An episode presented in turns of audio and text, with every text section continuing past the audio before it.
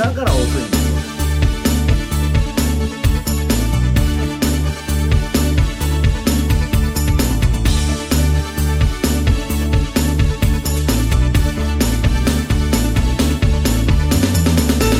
皆さんこんにちは。ラジオ日経の和島秀樹です。こんにちは。内田まさですこの時間はパンローリングプレゼンツきらめきの発想投資戦略ラジオをお送りしてまいります。この番組はユーストリームでもお楽しみいただけます。ユーストリームは番組ホームページからご覧ください。さあそれでは早速今日のゲストご登場いただきましょう、はい、現役ファンドマネージャーの石原潤さんです。明けましておめでとうございます。ね、石原潤でございます。一応あのなんか2週の担当にこれなってるんですけど私、はい、これ初っ端ですよね年初。そうなんですよ。ね。うん。ええ、まあ今年はちょっと気分を入れ替えてですね、えー、ちょっと頑張ってみようかなと。はい。はい。去年も十分頑張ってらっしゃいましたけど、ね、頑張ってるんですけど、今年はですねちょっと新しい仕事たくさんしてまして、はい、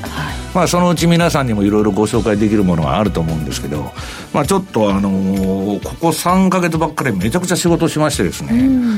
まあほとんどコンピューター作業ばっかやってたっていうのがあれなんですけど、まあ、今日はあのラリーが、今年すごい遅れて。そうなんですよね、ね。フォーキャスト、えー、年間予測出すのは遅くてですね。でまあほとんど私も内容に触れてなくてこの年明けてからまあブログにちょっと書き出したんですけどね。まあちょっと今年の予想はねえー、っと私の予想と、はい、ラリーの予想と結構違うというか。へ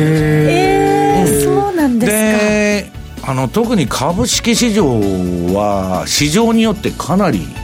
波形が違うという。アメリカ日本とかええー、オーストラリアとかロシアとか中国とかね、はいうん、まあ中国とオーストラリアは結構似てるんですけどまああんま言えないんですけどね。あのあとね通貨もちょっとね意外性のある予想が出ててまあちょっと今年2018年相場はねみんなのファンド運用者に聞いても難しいとむしろ来年の方が楽じゃねえか、もうまだ来年の話 笑われるんですけど、まだ今年始まったばっかりなんですけどね、まあそういう予測が出てる去年はね、みんななんとなく上がりましたからね。ね。で、今年もね、もう私年初の2日から仕事してて、あのね、えー、ジャンク債。ジャンク債、はい、要するに不適、投資不適格債というですね、クズ債ですね。それが今、えー、世界の機関投資家も利回りが、運用するものがないから、そのジャンク債ばっか買ってるんですけど、私はね、あの、株とか金融市場全体見るときに、ジャンク債を最初に見てるんです。うん。で、それはなぜかっつうと、流動性がないんです。はい。で、ファンドというのは、流動性のない商品から普通は手締まってくる。だから、ジャンク債が買われてるうちは、株はクラッシュしないんです。まだ大丈夫見てたら、ジャンク債の、まあ、店頭取引もそうなんですけどね、その、1月2日から ETF が大商いになってまして、今まで見たことのないような長大要線が立ってるんですよ。今年の相場はバブっとるなと。いうことで、まあ、1年スタートしたんですけど、さて、この後どうなるでしますでしょうか、はい、はい、いろいろ教えていただきたいと思います。はい、えー、その前にパンローリングからセミナー、イベントのお知らせです。今週の1月12日金曜日に、遠蔵さんと元全日本チャンピオンレーサーのヒロさんが行う、攻めと守りの FX トレードセミナーが開催されます。また、1月28日日曜日は、悦子さんの FX セミナー。2月3日には、マネックス証券と一緒にバカラ村さんや山中康二さん、ボリヘイさんの FX セミナーがございます。ファンダメンタルズからテクニカル、システムトレードまで盛りだくさんの内容となっています。そして3月10日土曜日には、5000名以上のトレーダーが集まる投資戦略フェアが開催されます。いよいよですよね。いよいよですね。はい。もちろん石原さんも登場されますし、はい。その他ですね、K1 チャンピオンの奥トレーダー、久保さん。そんな方もいらっしゃるんですか？ね。04チャンピオンと K1 チャンピオンが。ね、すごいですよね。あとは有名な大傍聴さんとか、相葉史郎さんなど、えー、多数の出演があるということでございます。もちろん、我らが和島さんも出演されると、はい、はい、いうことでございますので、ぜひ多くの方に足を運んでいただきたいと思います。今なら入場料3000円が無料になりますので、お早めにご登録いただきたいと思います。番組ホームページからご確認ください。それでは、早速番組進めていきましょう。この番組は、投資専門出版社として、投資戦略フェアを主催するパンローリングの提供でお送りします。します。さあ、それではまずは今日の相場について和島さんに伺っていきましょう。日経平均135円46銭高2万3849円99銭。9時に高値23,952円61銭をつけまして24,000円目前までいきました。ね、えっ、ー、と、225の先物については、あの、9時前に一瞬2万4000をつけてるん。ですけどね、うんはい、あの、休みのね、間のアメリカ株が、まあ非常に順調、この3連休の最中ですね、非常にまあ順調でしたというような形を受けて、えー、買いが、から先行してスタートしたんですけど、あの、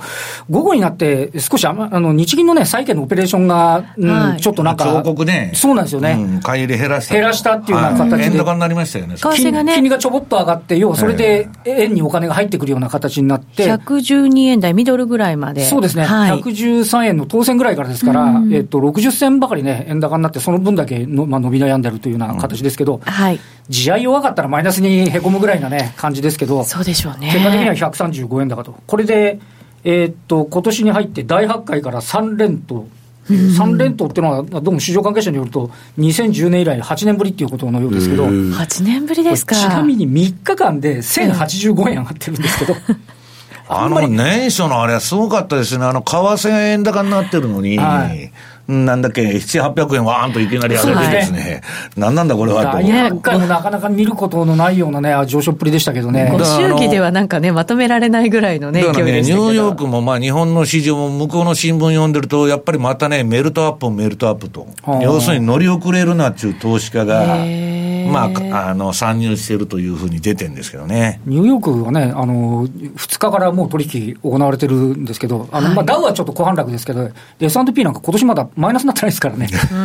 非常に強いね、状況ですよね。世界的にまだまだ強いっていうね。ね、ちょっと、なんか、なんかスピード違反をなんかどっか、この頭の片隅に入るんですけどね。はい。あなかなかな感じですよね。そうですね。まだまだでも修正する感じは見受けられないっていう感じですか。かね、相場見てると日経平均の方がすごく乗りやすくて、ニューヨークダウはね、ちょっとね、その上がってはいるんですけど、調整気味というか。そうですね。で、年末年始はね、一番良かったのはクロス円相場。クロス円はもう綺麗な相場でみんな円安になったと、まあ今ちょっと調整してますけどね。はい。うん、まあだからなんだか、あの、各市場いいとこ取りしてるのか何なのかよくわからないんですけど。日本は本当に昨年末までは2万3000っていう引け値ベースがね、ちょっと重かったんですけど、大発火で突き抜けちゃってね、そこからですよね。だから先ほど今石原さんあった通り、ボリンジャーバンドなんか見てると、ニューヨークダウは少しこう上値の方にね、まだバンドあるんですけど、日本はむしろ下から突き抜けてってるようなね、感触ではあるんですよね。そうするとやっぱりちょっと怖さもありながら、ついていかなきゃいけない相場っていうことになるんですか、ね、とかやってる方はそうなんでしょうね、個別で見るとまたちょっと濃淡いろいろあったり、出遅れ物色だったり、はい、あのしてるんで、そのあたりどうなんですか、個別のところ。先駆してたところでいうと、うん、あのえっと、ハイテクの一角なんか11月高値だったのが、少しまたここへ来て、まあ、東京エレクトロンですとか、日経がね、11月高値を抜けてきてるんで、あの物色されてたり、あとは、えーと、不動産とかね、本当がやっぱり買われてなかったのが少しなんか強いような印象では。日本不動産買われてるんですか？あの日本もあの、えっとですね、どちらかというと大阪主軸だったんですけど、ちょっと今日あたりは東京建物あたりが去年の2月高値取ってきたりなんかして。なんかね、アメリカ不動産株結構重いんですよ。まあ重いっつったって横ばいなんですけど。日本もね、主軸のところはまだちょっといまいちですよね。ねイギリスが結構、あの、不動産ダメだっていう話ですね。そうなんですか、えー、なんだかよくわからないんですけど、ただ、まあ言えることは、その和島さん言われるように循環で回してると。はい、で、まあちょっと年末買われすぎた分ね、1、2月に押してもおかしくないという話もあるんですけど、はい、それでも数勢的には、まあ、あの、10月末買い、4月末売りじゃないですけど、4月頃まで強いんじゃないのという意見が非常に多いんですよね。さあどうなるか。この後そのラリー・ウィリアムズのね、はい。ねはい、予想も含めていろいろ教えていただこうと思います、はい、この後ゲストコーナーです。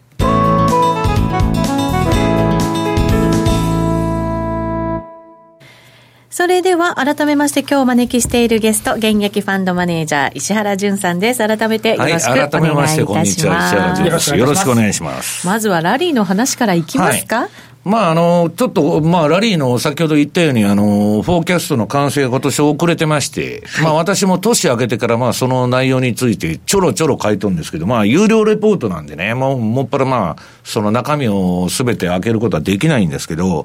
まあ、あの、今年の私、あの、ラリーのあれ見てると、まあ、彼もいつまでもこの配信とかね、いろいろやってるわけじゃないんで、で、私もその間に、まあ、ラリーのテクニックをいろいろ盗みたいなと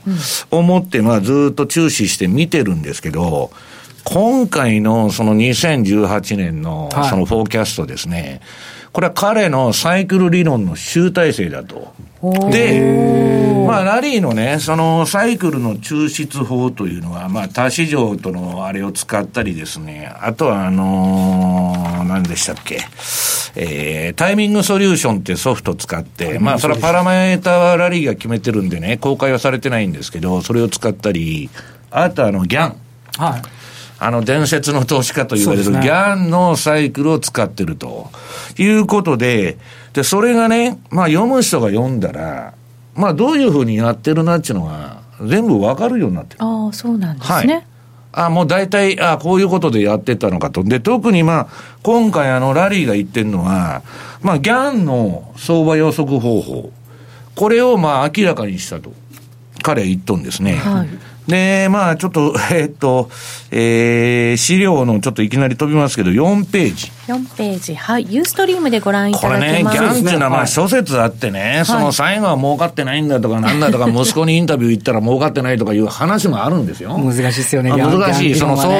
相場師っていうのは最後悲惨で終わる人が多くて、一時期大儲けしてても、それが相場ってなかなか勝ち逃げできないと難しさあるんですけど、ただ、ギャンが書いたその書籍っていうのはね、その、もう読む価値が十分あることを言っとるわけです。まあなかなかうんちくのあることを言っとると。で、これはね、ラリーが言っとんですけど、この人は政治家の言い訳の分だけ、テクニカル指標を持ってると。まあ、ありとあらゆるテクニカルの元祖なんですよ。はい、で、これね、まあ、ユースを見ておられる方は、なんじゃこのチャートはと。ねこれね、コンピューターも何もない時代に電卓も、はい、なんかまあ、とにかく、まあ、ギャンのカージナルスクエアだとかね、アングルだとか、まあ、いろんなテクニカルを持ってるわけですよ。はい。で、この4ページの、まあ、6枚チャートが出てるんですけど、今まあ、そのギャンのね、あの、えー、いろんなテクニカルっていうのはソフトでも分析というか、あの、書けるようになってるんですけど、えー、っと、この、なんだっけ、えー、6枚ある資料、まあ、1ページに6枚貼り付いてるんですけど、はい、一番右の下。はい。これが去年のそのギャンのプレッシャーインデックスって言って、うん、まあ相場予測だったんですね。はい。で、これがですね、まあ、おおむね、これ、まあ、年末というか、第3四半期までは、まあ、大体似たような軌道してるんですけど、うん、えー、ギャンも、その、最後のね、その、えー、っと、第4クォーターは悪いと見てたわけです。これ、下にぐーっと下がってるのが、その、そうそうそうそうそう、相場予測になるんですけど、まあ、ぐっと下がってるからっつって大暴落するっちゅうわけじゃないんですけど、まあ、転換点がここで来るだろうというのが、まあ、かなりエクステンションしてるんですね。なるほど。これはまあ、だからと、まあ、その、現象的に言うとトランプがね、うまく民主党をまとめ込んで、まあ、バブルの延命を図ったと。はい、それで未だにまあ、えー、ゴルディロックスバブルが続いてるわけです。で、まあ、ちょっとその前に去年のね、その相場を振り返ってきますと、まあ、ギャンのその、あれもそうだったんですけど、えー、っと、これ何ページだ？えー、2ページの、はい、7の年の、和島さんと私がよく言っとる。そうでしたね。7の年の循環も、7月まではほぼぴったり来たんです。年前半は。はい。で、後半はちょっと崩れるだろうと思ってたのが崩れなかったと。まあこれまあ予測っていうのはまあ100%当たるような予測っていうのはありませんから。で、その、ちょっとその、今のそのバブルの延命ですね。はい。で、これ年初からね、ジャンク債が大商いしてるって言ってますけど、今年は、まあ、ロシアゲートとか、まあ、ちょっと変なことがない限り、トランプが、まあ、ちゃんとしたその大統領でいられる限りはね、中間選挙まで、もうバブルだと。でね、途中、その、中間選挙へいつでもあの政権与党負けるんで、えー、またそういう観測が出てくるだろうとね、はい、半ばには。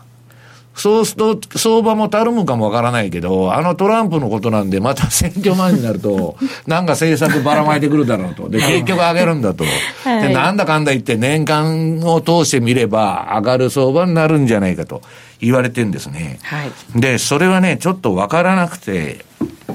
えー、っと、この1ページ、あ、1ページね、3ページか。3ページ、はい。に、米国株のまあ40から41ヶ月サイクルって、まあこれ、タイミング、タイミングソリューションっていうソフトでまあ抽出したラリーのサイクルなんですけど、うん、これ見てるとね、まあ確かに楽観的意見が多いんですけど、まあラリーも割と楽観的なんですよ。うん、だけどあの、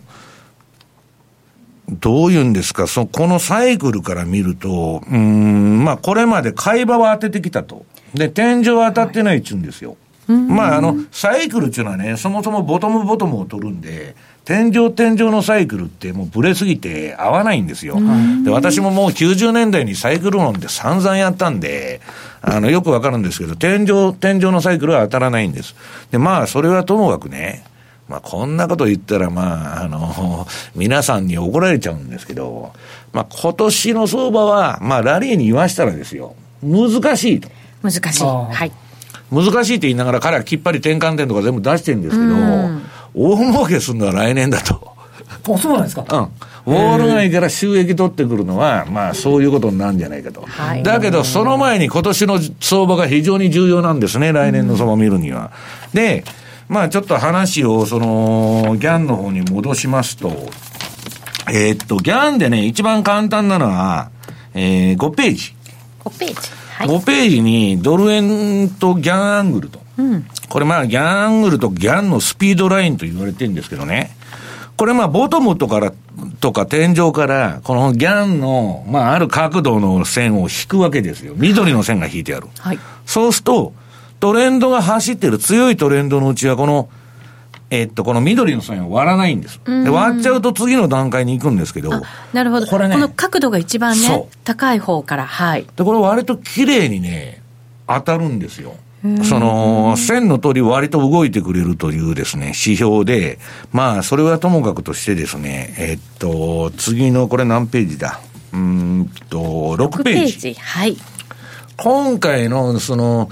えー、ラリーのレポートの目玉っていうのはね、私も永久保存版だって言ってるんですけど、まあ、あらゆるサイクルの抽出法のネタを明かしたんです。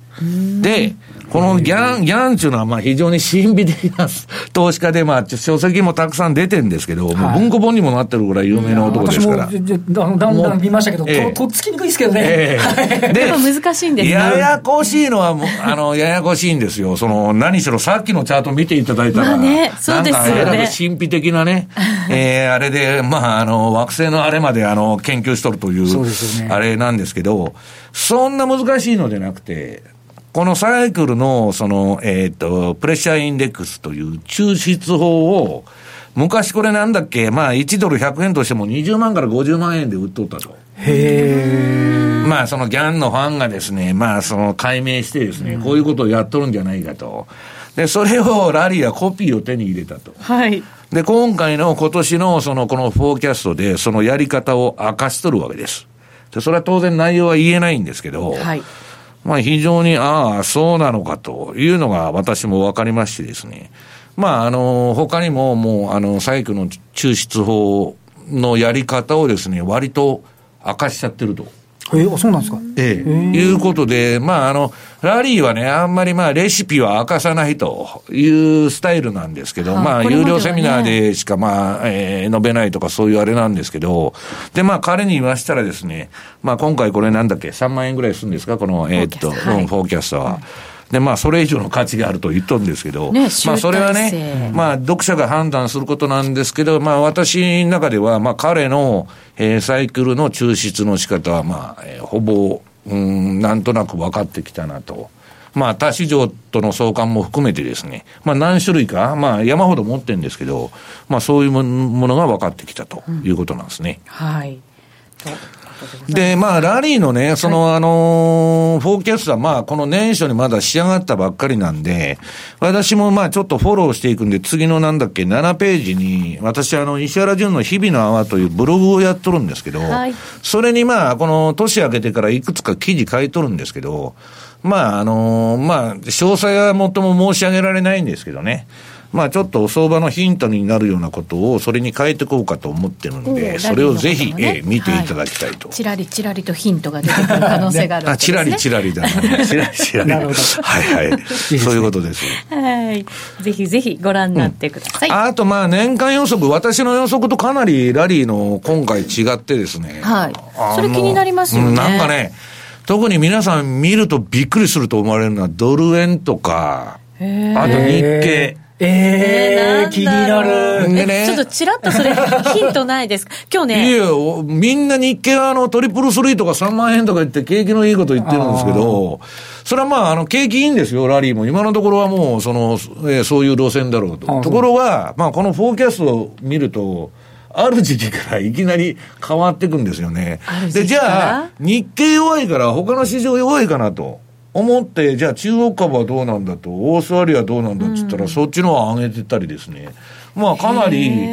えー、っと、まあ、この予想がそのまま当たればですよ、はい、その市場の選択っていうのは、今年はどこをやるかによって、かなりパフォーマンスがね、変わってくるんじゃないかと。で、まあ、むしろね、世間的には日本、えー、日経平均1万出遅れと。PR から何から言われてるわけですから、はい、もっとバブってもおかしくないんですけど、ね、まあ、和島さんとちょっとさっき喋ってたんですけど、日本はね、アメリカの影響をもろ受けるでしょ。そうそう、まあ、私は一番それがいっぱい、え独自の動きしない。はい、でね、まあ、私はまあ、あんまり上着は言いたくないんですけど、あの、みんなね、相場っていうのはなんかことが起こって下げると思ってることが多いんですよ。はい、で、私このラジオ日経の年末特番で、暴落のメカニズムっていう話が来て、あ、話をして、ブラックマンデーがなんで起こったかと。うん、あれはね、需給的にはジョージ・ソロスが、アホみたいに買い持ちしてて、で、強気の発言も連発してて、それぶん投げて起こったんです。日経平均の暴落も。あれはね、誰に聞いてもジョージ・ソロスが打ったから起こったんだと。彼はさ、4割ぐらい飛ばしたんですよ、資産を。それまで15年間も、えー、飛ぶ鳥を落とす勢いできて、で、彼の強気予想も当時、えー、ニューヨークダウン2000ドル台ですから、当たってるんですよ。今2万何千ドルまでいってるんですから。だけど、相場っていうのはつくづくね、タイミングのあれなんだと。そこで追い出されちゃう。はい。ドーンと落ちると。一発でですね。で、それはね、何が起こったかって言ったら、流動性パニックなんですよ。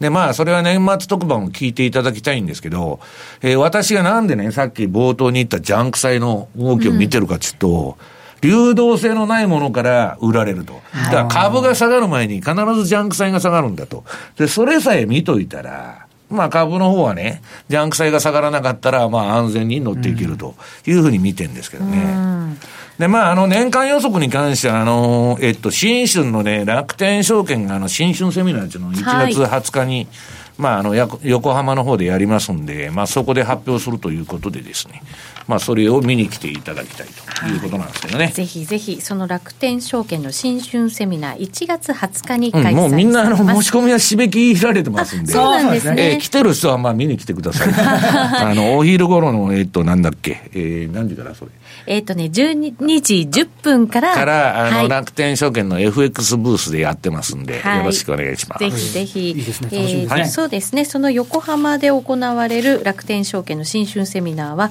朝の10時から夕方16時まで開催されるということで、うん、石原さんはその時間の中の楽天 FX ブースで12時10分から12時40分までの30分間で、今年の年間予測をされるということでございます。これもだからもう申し込んだ人は、誰でも無料で聞けるということなんですよね。あそうです、そうです。はい。はい。なので、えー、必ずこの12時チラチラと。チラチラと。先ほどチラチラと。きっとこの時間はね。あの、よく言われるんですよ、その、はい、えー、っと、言える部分だけでもいいから、うん、えー、ラリーの予測を教えてもらえませんかと。教えてほしいって。いや、そんなもん教えたら、あの、パンローリングさんに怒られますんで、まあ、チラチラとね。はい。はい。なので、ぜひそのチラリを聞きに行ってね、で、ねはい、年間予測の参考にしていただきたいなというふうに思います。えー、っと、ツイッターに、きらめきましておめでとうございます。きらめきましよ。うまいですね。ね今年初回の放送なので、お年玉投資情報くださいという。いや、お年玉投資情報っていうことはですね、はい、この後に私、あの、自分のね、その標準偏差ボラティリティトレードは、まあ、今、結構好調なんです。でね、去年はね、為替相場動かなかったってみんなブツブツ言ってるんですけど、まあ、私の周りに両手以上ね、その、トレードをコピーしてやってる人がいるんですけど、みんないい成績上げて、投資元本以上に儲けてる人が多いと。で私が一番低いパフォーマンス。されなないでしょ。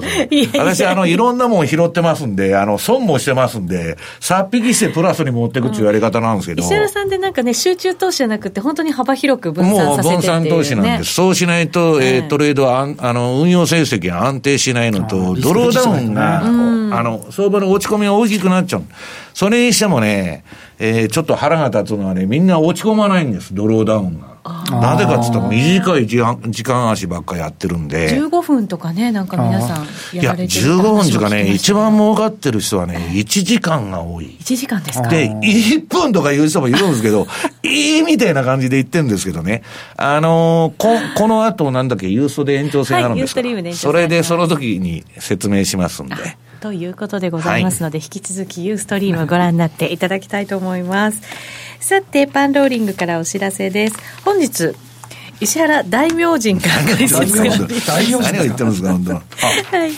ラリー・ウィリアムズのフォーキャスト、ついに発売となりました。はい、準レギュラーの成田さんもね、ね苦労されてました、うん、成田さんも苦労して、もう年末にドタバタやったと思うんですけど、ね、今年はね、ノウハウという意味では、はい、一番近年のラリーのフォーキャストの中で間違いなく充実してる。で、私は彼が何をやってるのか分からなかった部分があったんですけど、はい、あーみたいな。私もね、そのサイクル抽出ソフトってアホほど持ってるんですよ。で、まあ、あの、メリマンなんかの変化日ももう30年先も40年先も出るメリマンから買って持ってるんですけどね。そういうのは別として、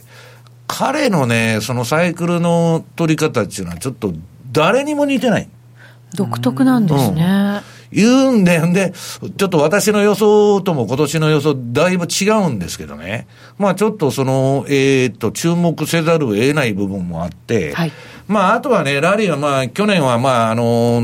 ぼあの、相場が暴落とか急落はしなかったんですけど、彼のレポートなんで買ってるかっつったら、その、相場に警報が出たら、メールすぐ送るというんで、暴落保険に 毎年。それね、重要ですよね。もうやばいとなったらですね、まあ、あの、その、すぐ知らせるという、まあ、あの、リセッションインデックスというので、うん、それで売りシグナルが出たら、あの、レポートじゃないや、はい、この、えー、ラリーのフォーキャストの購読者全員に配信するということですんで。緊急電なんですよね。はい、まあ、そうすると横向いとってもいいかと。うん、とりあえず、あの、それまでは強気で攻めようと